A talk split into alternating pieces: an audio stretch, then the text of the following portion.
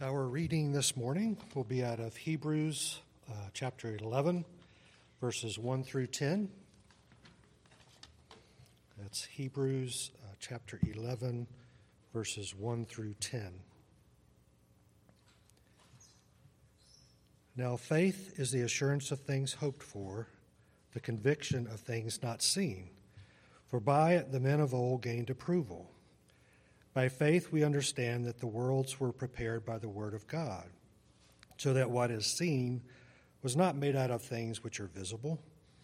By faith, Abel offered to God a better sacrifice than Cain, through which he obtained the testimony that he was righteous, God testifying about his gifts, and through faith, though he is dead, he still speaks. By faith, Enoch was taken up so that he would not see death. And he was not found because God took him up. For he obtained the witness that before his being taken up, he was pleasing to God. And without faith, it is impossible to please him. For he comes, he who comes to God must believe that he is, and that he is a rewarder of those who seek him. By faith, Noah being warned by God about things not yet seen, in reverence prepared an ark for the salvation of his household, by which he condemned the world and became an heir of the righteousness which is according to faith. By faith, Abraham, when he was called, obeyed by going out to a place which he was to receive for an inheritance. And he went out, not knowing where he was going. By faith, he lived as an alien in the land of promise, as in a foreign land, dwelling in tents with Isaac and Jacob, fellow heirs of the same promise. For he was looking for the city which has foundations, whose architect and builder is God. Let's pray.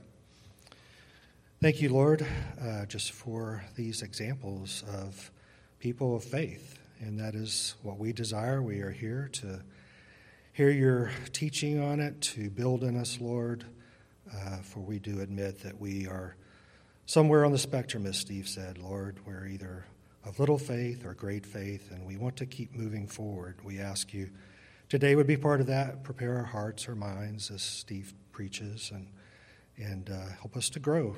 We want to be more and more like your Son, and we uh, we desire to do that, and uh, just ask for your work in our lives. We pray this in Christ's name. Amen. Good morning. Glad to see you all here at Hope Bible Church this morning, this Lord's Day.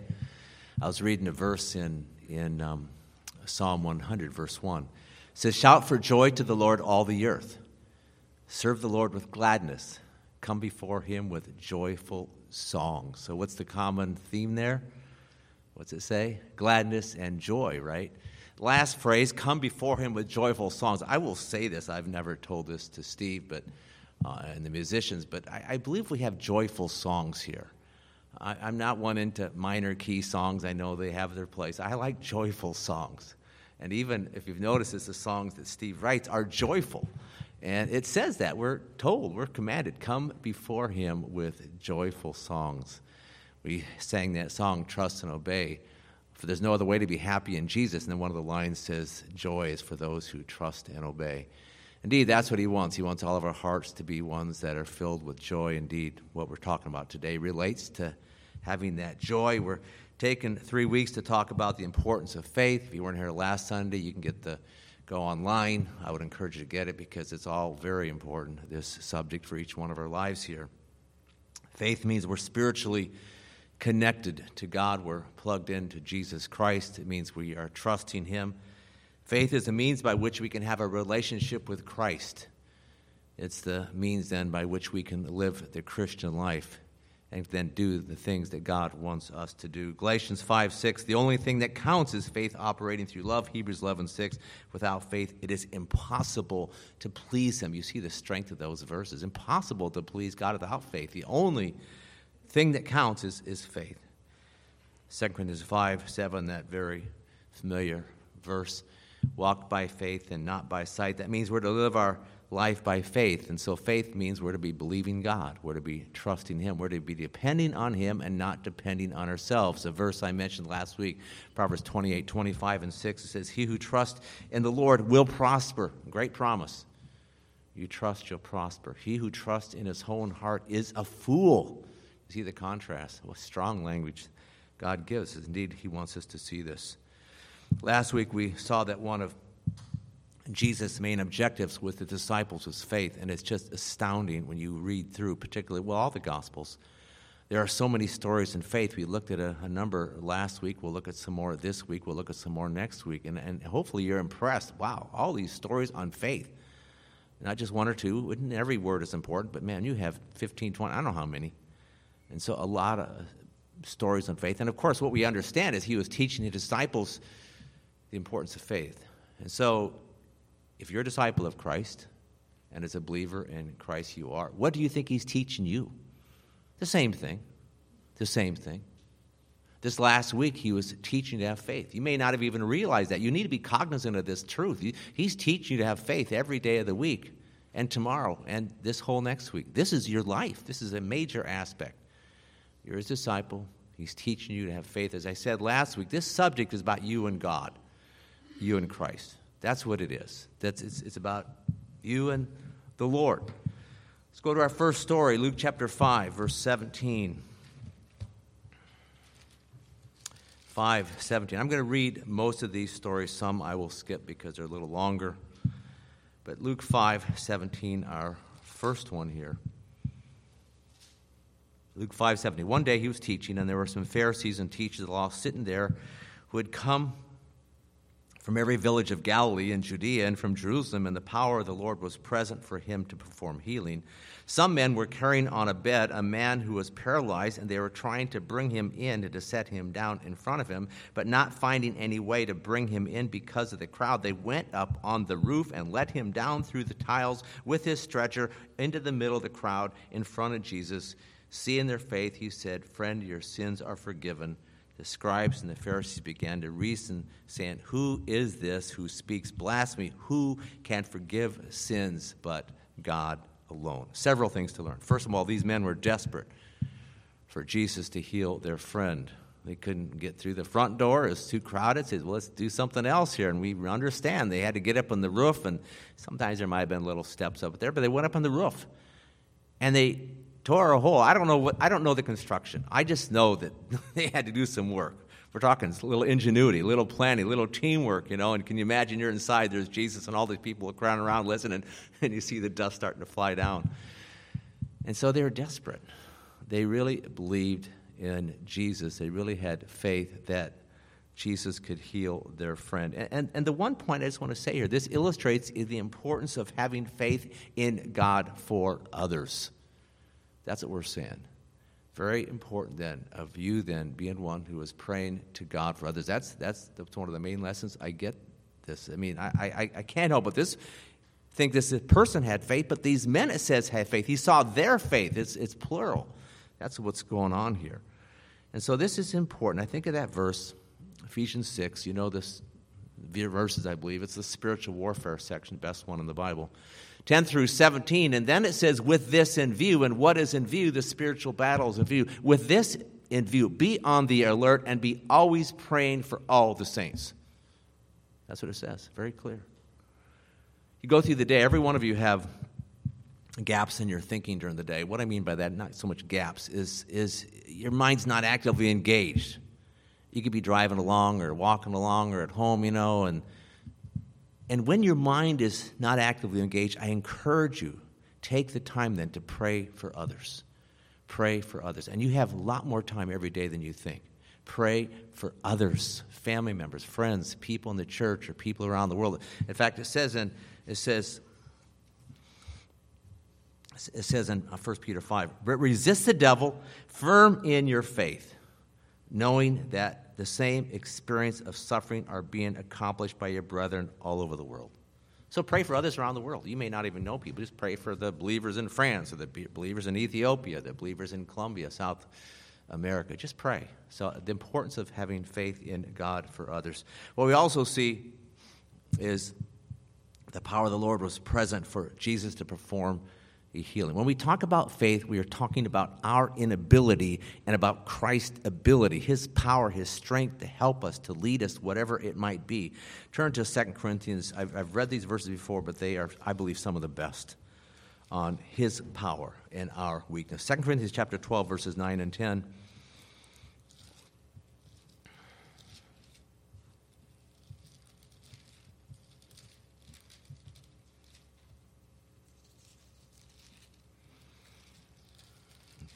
Verse 9 says, He said to me, My grace is sufficient for you. And this is a, a, huge trial he's going through. There's a thorn in the flesh. We don't know exactly what. Some people think it was physical, some people think it was just actual persecution. He pleaded three times. Verse 9 He has said to me, God has said to me, My grace is sufficient for you, for my power. My power is perfected in weakness. My power, God's power, perfected in our weakness. I always remember that. God lets you be weak. Most gladly, therefore, and this is what's amazing, most gladly, therefore, I will boast about my weaknesses. I'm not too good at that, I'll be honest. Not very good. I don't know how you do there. But it says, I will boast about my weaknesses so that the power of Christ may dwell on me. Therefore, I am well content. I just get along well content with weakness, insults, distresses, persecution, with difficulties for Christ's sake, for when I am weak, then I'm strong. And the point I'm making here is that faith relates to all of this right here. All these things. If you're weak, sick, persecuted, whatever, God will help you. Trust in Him. Fourth point there is, is Jesus has power to physically heal people. We see two healings here. He healed this man of his paralysis, that was a physical healing, and he then healed this man spiritually. He forgave his sins. Two things. Next, Jesus could see their faith. He could see it. This shows that he was God. He was omniscient. Of course, we can't see in the hearts of people. Sometimes we think we know what people are thinking. We don't know what people are really thinking. We really don't know. He could see. And you think about that today. You know what that means? God can see into every one of your hearts. He sees instantaneously how you're thinking right now. He knows your whole life, where you progressed from when you became a Christian to this point in time, and He knows where you're going. That's God. As we said, He's got you on this trail. He wants to increase your faith. As Bruce said, to go from little faith to great faith. We have four kinds of faith, not four kinds. There's, the Bible talks about person no faith, talks about people with little faith, great faith, and no faith Faith, faith, no faith, little faith, and great faith. Four, four different things. And so where the point is this, it's, it's, it really intrigues me. God knows. He knows where we are at. He knows where we've come from in this area of faith and where we are going. And of course, then he responded their faith. And what he did was miraculous. It was miraculous. It was the physical healing, it was the spiritual healing, and of course, the spiritual healing, the forgiveness was much, much greater. We go to our second story. Luke chapter 7. I'm not going to read this one. This is a longer one, but you might know the story. It's a story of a sinful woman. She's a prostitute. She came to Jesus. She was remorseful. She was repentant. She wanted her sins forgiven. She had been convicted by the Lord, and she believed that Jesus could heal her of her sins. And Jesus says in the story, they were many. Now, were they more than most people? Hard to say. She had a lot of sins, okay? Now, back in those days, you read the text, and, and those kind of people, they were called sinners. And the reason they're called sinners is because it was obvious they're sinners. There's that sinner in town. Look at her. Okay? It was obvious. Everybody knew she was a sinner. Now, with us in our day, you know, some people, you know, the, the Pharisee types or whatever, they, I mean, you go to work or you see people, you know, and they look like nice people. You don't know what's in their heart, but of course, every person's a sinner. But here, she was called a sinner, and her sins were many. That's what we see. Jesus said to her, Your faith has saved you. She wasn't saved because of her works. She wasn't saved because of what she did. She was saved because of what Jesus Christ did for her. And it wasn't long after that that Jesus went and died on the cross and paid for her sins. Her sins. Along with all the sins of all the people who have ever repented or will ever repent and place their faith in Christ, which is hundreds of millions, if not billions of people. But that's what happened. He died on the cross to pay for her sins. Next story, Luke chapter 8. I like this story. All these are good stories. I mean, and, and there's so many. You think about this, you know, we just get a little snippet. We're reading the God's Word. We got all that we need, of course, but there's so many, and these are just a few here. Luke chapter 8, verse 40. As Jesus returned, the people welcomed him, for they had all been waiting for him. And there came a man named Jairus. He was an official of the synagogue. He fell at Jesus' feet, began to implore him to come to his house, for he had an only daughter, about 12 years old, and she was dying. But as he went, the crowds were pressing against him. The next story we talked about last week, continue on, verse 49. While he was still speaking, someone came from the house, the synagogue official, saying, Your daughter has died. Do not trouble the teacher anymore. But when Jesus heard this, he answered him, Do not be afraid any longer, only believe, and she will be made well. When he came to the house, he did not allow anyone to enter with him except Peter and John and James and the girl's father and mother. They're all weeping and lamenting for her, but he said, Stop sleeping, for she has not died, but is asleep. They began laughing at him, knowing that she had died. He, however, took her by the hand and called, saying, Child, arise. And her spirit returned, and she got up immediately, and he gave orders for something to be given to her. Her parents were amazed, but he instructed them to tell no one what had happened. What do we learn here? This synagogue official had a very very sick 12 year old daughter. He is desperate. He goes to Jesus. And again, remember, this is a synagogue official. He's an important person. But even important people need to have faith. And he wasn't too proud to not have faith. He had faith and he went to him and he got on his knees and he begged. And we see the situation goes from bad to worse and the girl dies. And of course, why did that happen? It's, it's pretty easy to understand that. Because God wanted to make sure that people could see that, man, this was a miracle. I mean, we have people today, you know, you've heard about the healing services, you know, and somebody's sick and they get healed, and, who knows if the person's a plan or what. But this person wasn't just sick, she died. He healed her, he raised her up. And right away, she starts walking, and hey, you need to give her something to eat, you know, she needs her strength. So it's, it's, a, it's a good little story because not only was it a miracle, but of course, when Jesus does miracles like this, that it's obvious that it's Jesus, then he gets all the more glory. It's interesting what Jesus said, Don't be afraid any longer, only believe, and she will be made better. Again, we see this connection between our lack of faith and fear. I mentioned this last week, but there's really, I think, typically, most often, a big connection between your fear and your faith. Because if you have fear, it's most likely that you have a no faith or a little faith. It says only believe. This, this man was, you know, afraid. And, and of course, you understand this. You're all in difficult situations. And difficult situations, it's happened to me even this past week. You know, you get a little afraid, sometimes a lot afraid. And what does he say? Don't be afraid. Stop being afraid. It's very common. All of you understand fear. says, don't be afraid. Just believe, and she'll become better. So, again, there's emphasis on faith. Only believe. And that's what you need to see that's what you need to do to see Jesus come through for you, to do a miracle on your behalf. And I want you to understand something, or one of the, the, the thoughts that I get as I read these gospel stories is all these miracles. And, and, when you think about your life, you need to think that what God wants to do is a series of miracles in your life. That's what He wants to do, and it relates to faith. That's where we're at here, okay? And sometimes the miracles are little. It's something only you know about. God gave you a little bit extra grace or peace or joy, some kind of situation. He gave you the right words to say or whatever. But it was a miracle. And you knew about it. Nobody else knew, but you knew. Or it might be something bigger. But the point I want to see, want you to see, is that God wants to do miracles in your life. He wants that every day. And it might be just a little one or a medium size. Sometimes it's big ones, okay? Miracles. Think this way. That's the theme you get from these stories on faith. Miracles, miracles, miracles. God wants your life as a Christian to be a series of miracles. God doing that for your purpose, His glory.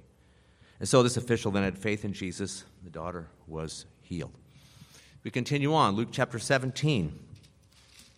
Luke 17, 11 to 19. We'll read this one here. While he's on the way to Jerusalem, he was passing between Samaria and Galilee. As he entered a village, ten leprous men who stood at a distance met him, and they raised their voices, saying, Jesus, Master, have mercy on us.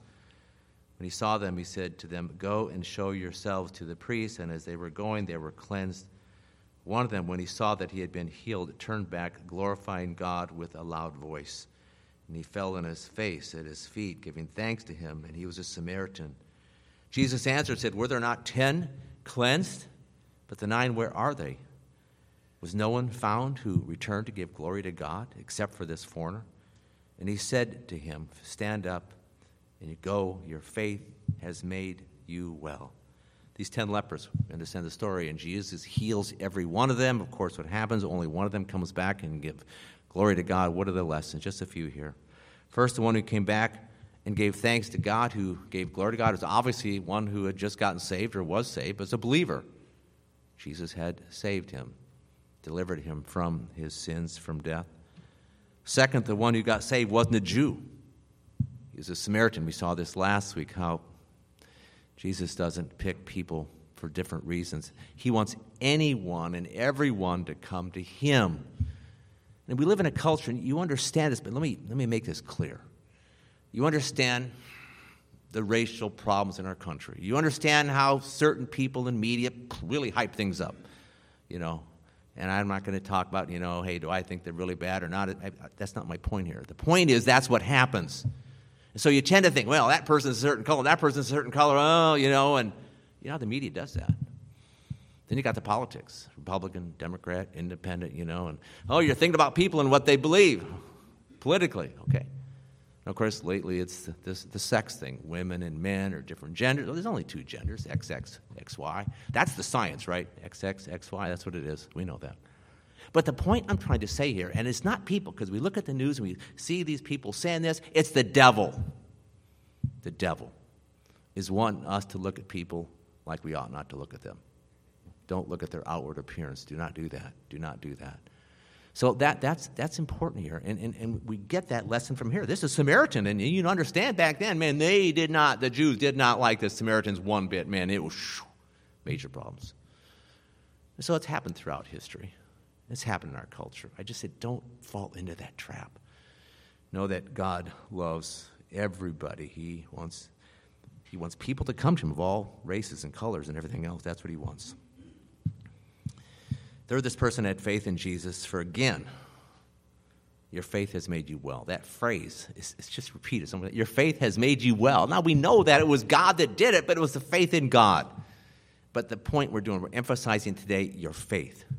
Your faith in God, okay? Your faith has made you well.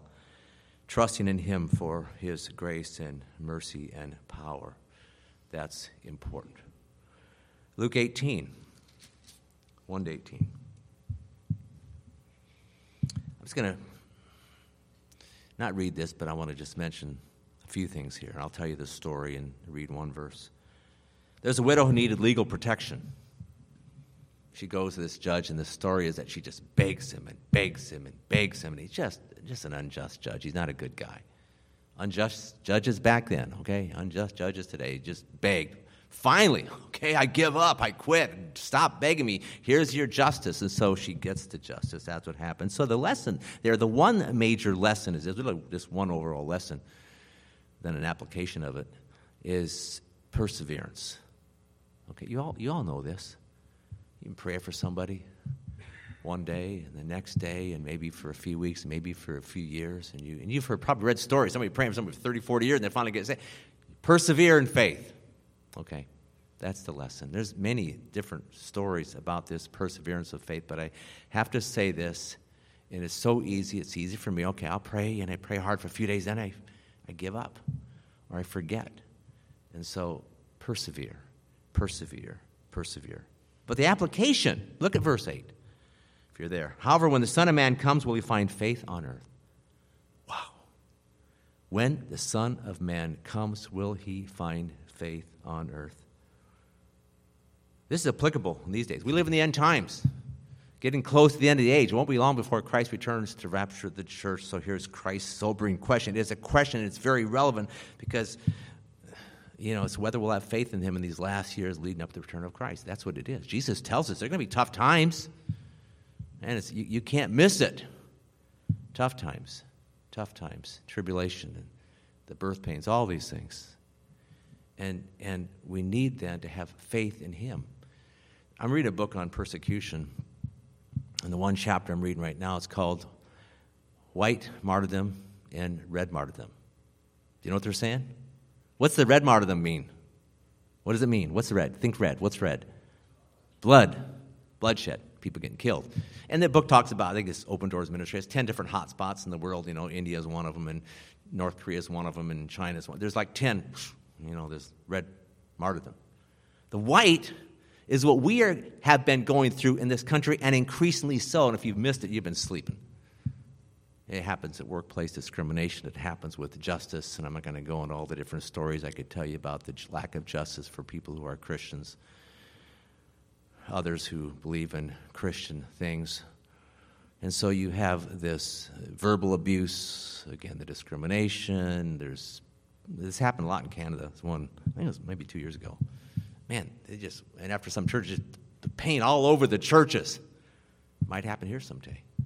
Okay? It's white persecution. You're not shedding blood, but man, they're coming after you. And it's happening increasingly so. There's a phrase, and I maybe I should talk more about this sometime, but it's, the phrase is Christian nationalism.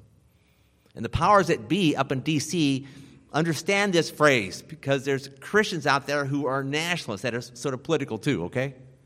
I'm not saying that's right or wrong. I'm just saying they're coming after it. And they look at your, you know, your email log or they have ways of surveilling you, all this stuff. They know what you're saying. Oh, that's a Christian nationalist. Pro life people are Christian nationalists, okay?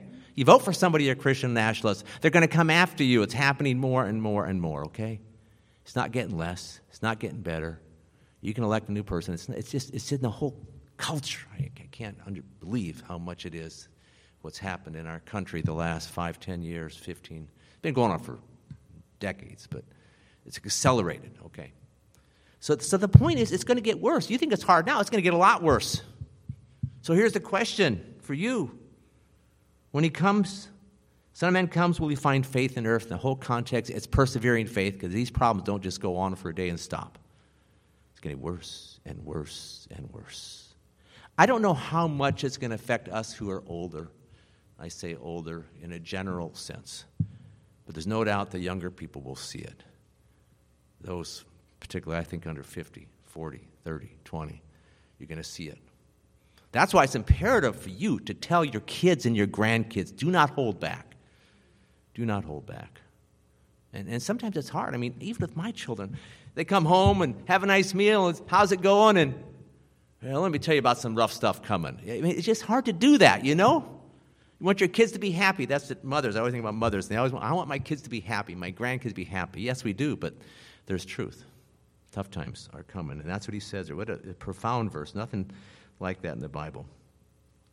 And so, sobering question. He's exhorting us to have faith in him, and having faith in results in us receiving his grace and per- peace and mercy and joy, all that we need to keep living for him, to keep per- persevering as we go through tough times. So, if someone asks you, it's a good, simple question. If someone asks you, talking about these days, well, what you need to do to live for the Lord in the end times, say you need to have faith in God. Okay? But faith there is not some empty, vacuous word. Oh, just faith. Okay, have faith.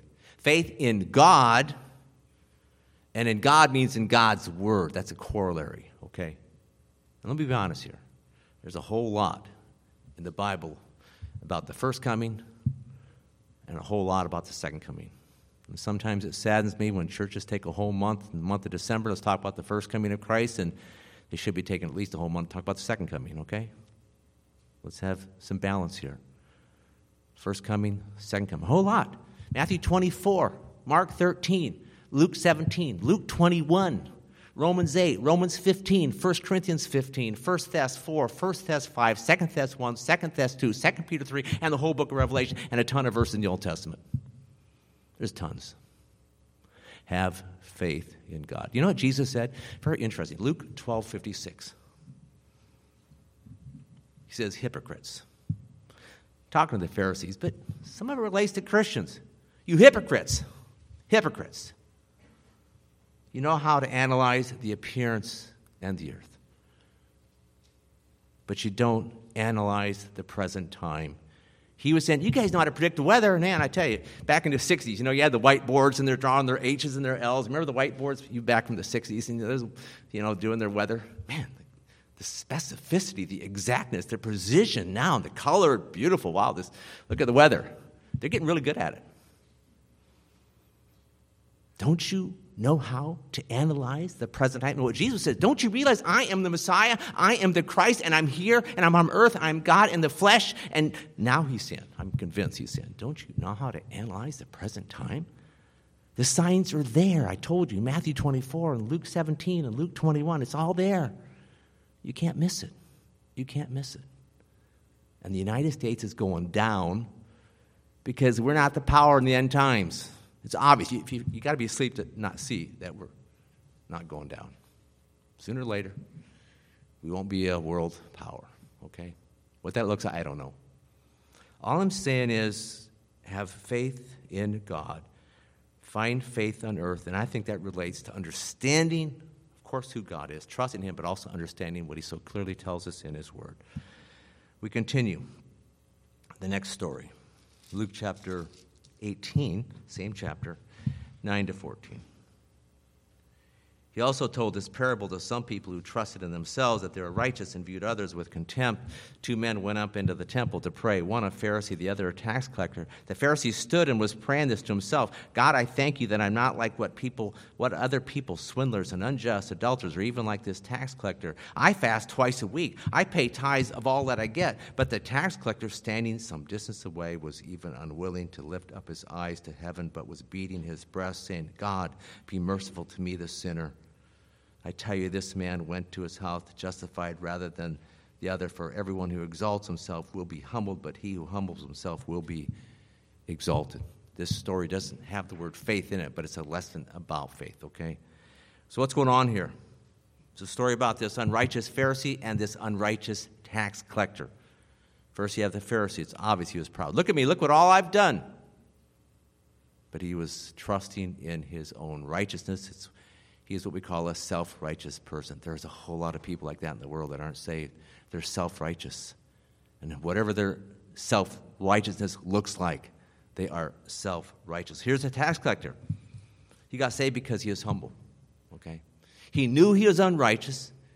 He saw his need to be righteous.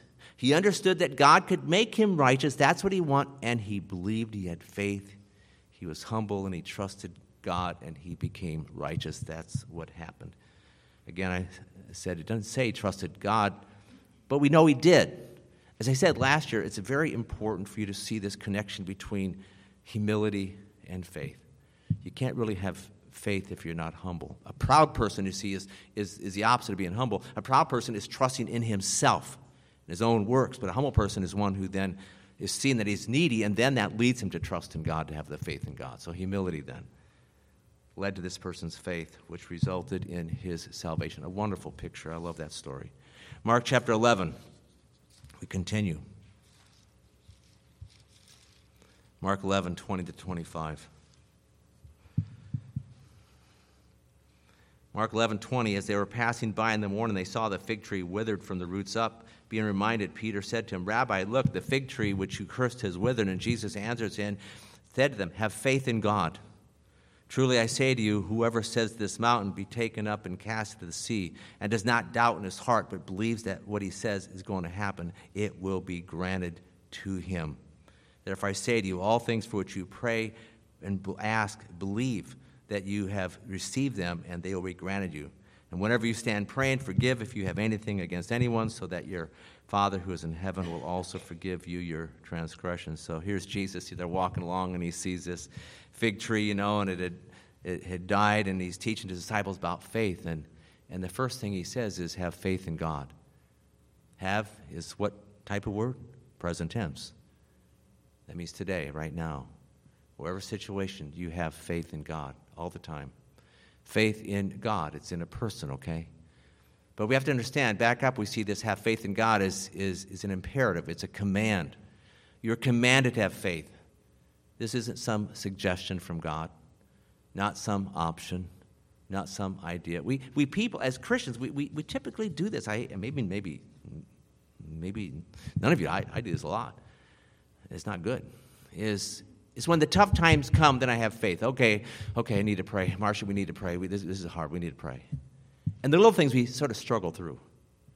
Have faith in God for any situation, all the time, daily, present tense. That's what God wants for you. And again, it's a command. And He's commanding you because, oh, I'm going to pound you in the head if you don't. No, He knows it's good for us. Like we said before, you know, the, the joy that comes from having faith, that's just one example of the peace, of the grace that God wants to give you. Have faith in God. And so maybe we should say it this way You're going along, your week, your life, and something happens, and, and, and, and God speaks to you. Hey, just trust me. In other words, just trust me. In some ways, that's way. Sometimes He might hammer you on the head. I told you to have faith in God. But other times, he just he's speaking very sweetly and softly. Trust me. Trust me in this. Just trust me. I'll take care of this. So we need to see that. Third, second, you're not to doubt. Not to question whether Jesus can help you or not. And we tend to do that a lot. Well, I'm not sure. We may not say, I doubt you, Lord Jesus. but sometimes by the way our hearts spiritually fluttering back and forth, it really is doubts.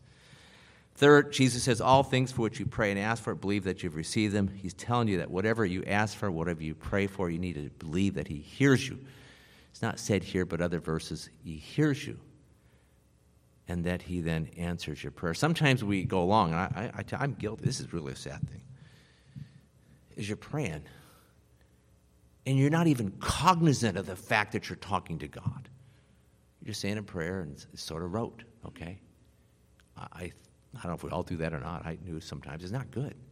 You pray. It's a solemn thing. You're talking to God, and He hears you, and He listens to you, and He wants to answer your prayer. Okay? That's, that's what we're saying here. John 14, 12.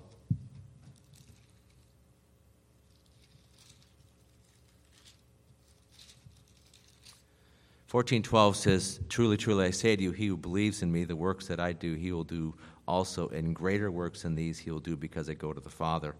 Whatever you ask in my name, that will I do, so that the Father may be glorified in the Son. Verse 12, though, believe in me. Greater works. You know, what's the answer there? Well, one answer is this Jesus reached the nation of Israel, right, in a few years. God wants us, as his church, to reach the whole world through all the generations. That's what he wants. So that's, I believe, in one way to say that the greater works. That's what it means there. And so, um, next point here the word believe in this verse here, and the word believe and the word faith in verse 22 are from the same Greek word. So this you got to understand a very simple thing here. All we're saying there is, is again, we're equating these words believe and faith. Believe is what kind of word? It's a, it's a verb, right? Faith is what kind of word? It's a noun. So faith is the noun form and believe is the verb form. That's all I'll say. If you have faith, you're believing. If you're believing, you have faith. Got it? Okay, that's all I want to say. Just understand that. So, fourth, when you pray, you need to have a forgiving heart towards others who've hurt you or who have wronged you. Well, that is just have a holy heart. That's all. Otherwise, he says he won't hear. So, so, so, so that I mean, who knows? That may be the one reason God doesn't answer a prayer you've had because you're somebody you're holding something against. A holy righteous heart towards others. It says in 1 Timothy 2 8, it says, I want the men in every place to pray and to lift up holy hands. Interesting verse, isn't it? He doesn't say women. Now, some might say, well, the men means women too. Well, it says men. And I would, my, you know, my opinion on this. I haven't done a survey. I have no idea for sure, but it seems to me the women pray more than the men. That's what it seems to me. Women are praying more. He says, I want the men. And men, of course, is plural. The men.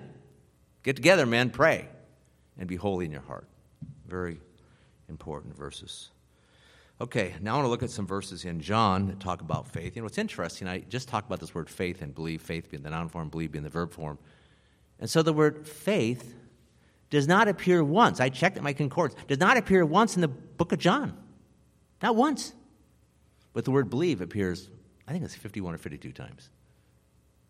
Wow, that's interesting. So it's just, just a thought there. But the point is, as you read John, you'll see this all the time. The, the classic verse, of course, is John 3.16. God so loved the world that he gave his only begotten Son, so that whoever believes in him shall not perish, but will have eternal life. And so we need to have faith in God to be forgiven. We understand that. Most of the world thinks the way to get to God is by what? What's most of the world think? By what? By your works. It's by faith. It's all it says believe, nothing more. Church I was raised in says, yeah, you need to believe, but you also need to have works. They say faith works. No, not faith works, just faith. believe in him has eternal life. That's what he's saying. Need faith. It's not by our works, but by trusting in Christ's work for us. We need to believe that Jesus Christ died on the cross, rose again from the dead, paid for our sins, and that then is the means by which we then can be saved and forgiven. John 4:41 many more believe because of his word we have heard for ourselves and know that this one is indeed the savior of the world. And this is the, you remember the Samaritan, you know, the woman at the well, the Samaritan woman at the well. That's that story right here. And she goes back to the town people, you know, and she tells them what's going on. And wow, and they all come out. And these Samaritans believed. It's a, it's a good story there the beginning of John.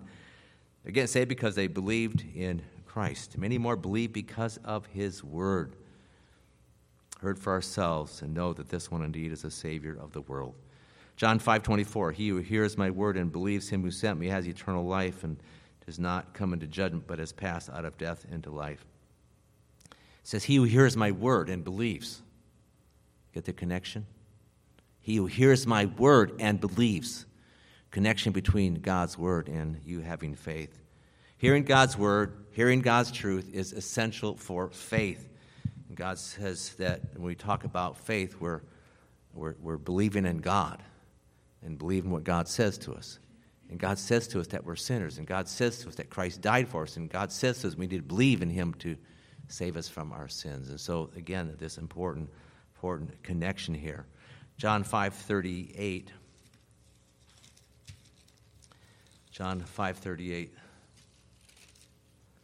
says, you do not have his word abiding in you, for you do not believe him who he sent. Again, the connection. God's word is not in you. How can you believe? And this is important. I, am sure I've said this in the past that one of the keys to having faith is, is, is to have God's word in you. Okay, that's why I, I encourage people to get your word, the word into you, whether you're reading the word or meditating, memorizing.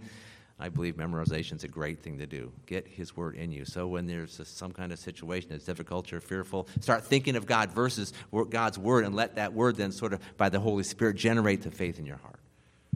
It's a spiritual generation by God's Spirit, by God's Word in you. That's what He wants to do for you. John 5 44. How can you believe when you receive glory from one another and you do not seek the glory that is from the one and only God? Very interesting. Jesus is saying we cannot believe if we want glory for ourselves. All of us here at times can have a tinge of pride, maybe more. He says pride, wanting glory for yourself, knocks faith out, just wipes it out. Can't have faith.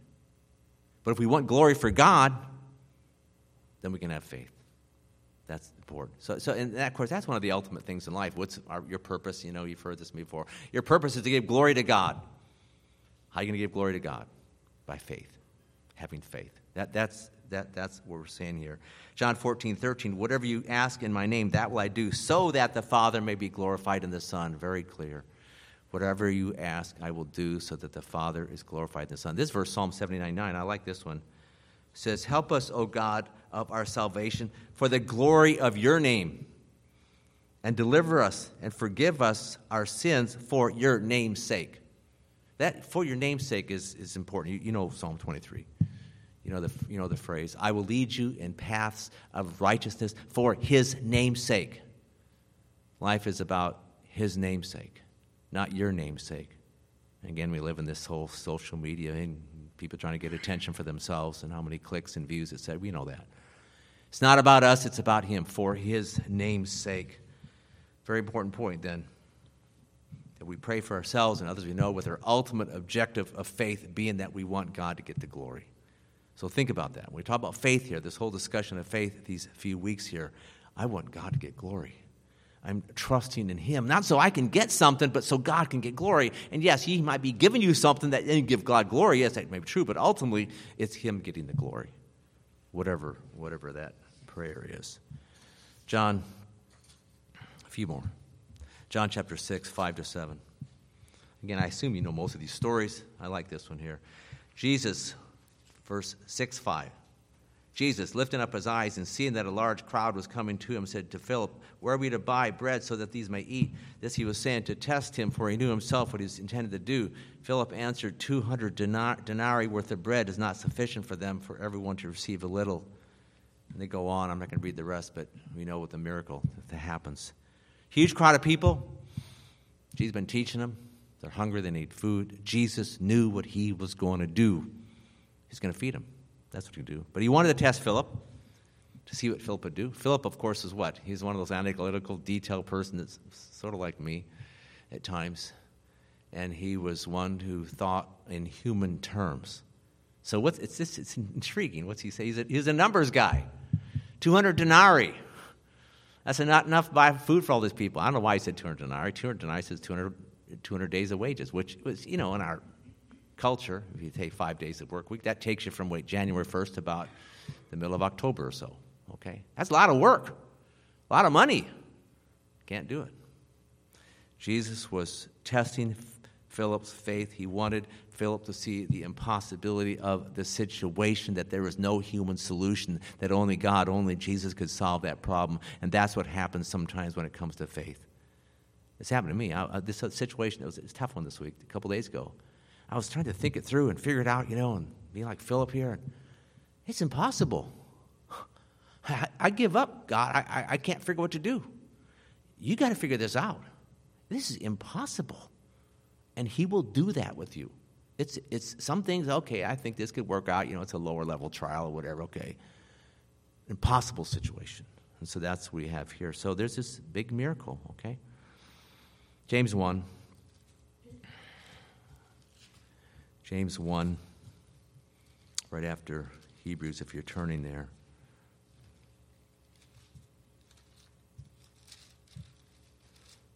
James chapter 1, verses 2 and 3. Good section of verses about faith. Consider all joy, my brethren, when you encounter various trials, knowing that the testing of your faith produces endurance. Right away, you see faith is defined as what? Or, or trial defined as what? A test of your faith. Very, very interesting. You go through a trial, God is testing your faith. You've all been in school, you've all took tests before. God tests you on a regular basis. I said last week, you're going to have trials this week. You know, and I had some small ones and I had this big one, you know, so we all have our trials. Sometimes you go through weeks, just have a little trials all week long, okay? That's normal. Sometimes they're medium, sometimes they're larger, but we see that God tests us with trials and why? So you get your eyes off yourself so you look to God and trust Him. Faith is a matter of not looking at yourself or your own abilities or what somebody else might be able to do or something circumstantial. It's a matter of you looking right to God. Being humble and looking right to God. That's what it is. So always remember that God gives you trials so that your faith grows, so you humble yourself and you get your eyes off yourself, so you look to Him, trust Him for the grace, the strength, the peace, whatever this, whatever it is. Go down to verse 9. Another definition of a, of a, a trial the brother of humble circumstances. A trial is a humbling circumstance. A trial is designed to humble you. It's a circumstance that is humble. The brother of humble circumstances, the glory in his high position. This is a tough one. You're going through this trial, you've been humbled. Lord, I don't like this trial. Oh, glory, this is a high position. Are you sure? This don't feel like a high position we thinking wrong. God says, Don't you see? This trial that you're going that nobody else knows about, it's a high position. Wow, it is, huh? Then you go to verse 12. Interesting. The verse 10 11, interesting about. You know how we use it? I'll, I'll say it real quickly. You know how we use the word pass away when somebody dies? The only time pass away is, is used in a negative sense in the Old Testament, he passed away to no one's regret, some unrighteous. Same thing here. These rich men are passing away, they're dying. So I'm not saying you can't say he passed away. Maybe just say he died, because when I think of passed away, I think of a negative thing. But we come to verse 12. There's the point. Okay, a little off track here. Verse 12 Blessed is a man who perseveres under trial. Once he has been proved, he'll receive the crown of life which the Lord has promised to those who love him. So you get the big picture? So you're going through this trial. It's not a 30 second trial. You know, you cut your finger, it happens to me regular, and it heals up in a couple days. It's a longer trial. It's a persevering trial. What's it say? It's the promise from God. Blessed is the man who perseveres under trial. That means you keep having faith. Y'all understand this. Okay, you got some situation. Okay, you trusted God, but then you stop trusting God and you trust God some more. God wants to, our faith to be steady. Blessed is the man who perseveres under trial. But what's the promise? it, it's, we talked about this last year, and I'll be talking about it again. It's crowns, rewards. You going through trials in a persevering way, trusting God. Says, once he's been approved, he'll receive the crown of life which the Lord has promised to those who love him. That's future. That's future. So you have to think about this. There's so many of rewards that God wants to give you and future blessings that relate to you going through trials in a successful way. That means you trust the Lord. That's what we're saying here. So trials in successfully navigating by the grace of God, the power of God through trials then is that which will result in future blessing for your life. That's what we're seeing here. Okay, John 6, just one more and we're done. John 6, 27 to 9. 627 to 29 do not work for the food which perishes but for the food which endures to eternal life which the son of man will give to you for on him the father god has set his seal. Therefore they said to him what shall we do so that we may work the works of god? Jesus answered and said to them this is the work of god that you believe in him whom he has sent. Verse 29 being the key verse. The work of god is what? To believe. That's what it is okay we all understand people in this world are focused on making, you know, getting food. People are focused on making money so they can buy physical things. You know, we understand that. We all have to do that. We all have to have physical money so we can buy physical things so we can meet our needs. Understood. Point is, our problem is when that's all we think about. That's the problem. Okay. Verse 29 This is the work of God to believe in Him whom He sent. God wants us to realize that our ultimate work is working for God, and specifically that we have faith in God, and this faith in God is work. It's work. It's not the kind of way you think about work, but it's work. It's spiritual work. It's work that He wants you to do every day. The work that God wants you to do is to believe in Him, to trust in Him, to rely on Him, to depend on Him every day of the week. And again, this work, this believing, this trusting, depending is work. It's spiritual work. We need to think this way. I mean, we, we have this, and it's in our culture, it's just the way it is. You work at a job, 40 hours a week, whatever. I'm done. Physical work is done. What's God saying? You work. Your physical work, your mental work, your spiritual work is all spiritual work. It's all work of faith. It's all a work of believing. All of it is. Your whole life. Your whole life is to be a spiritual work, and that's to be a work of faith. Your whole life. So th- this changes everything. You know, we, we have this thought I'm going home today, put my feet up, you know, get something to eat and watch a show on TV, you know, and I'm not saying you can't do that. I'm just saying you need to see your life with this framing in view that, hey, my life is spiritual work and all of it, every day. Spiritual work. And it's a wonderful thing.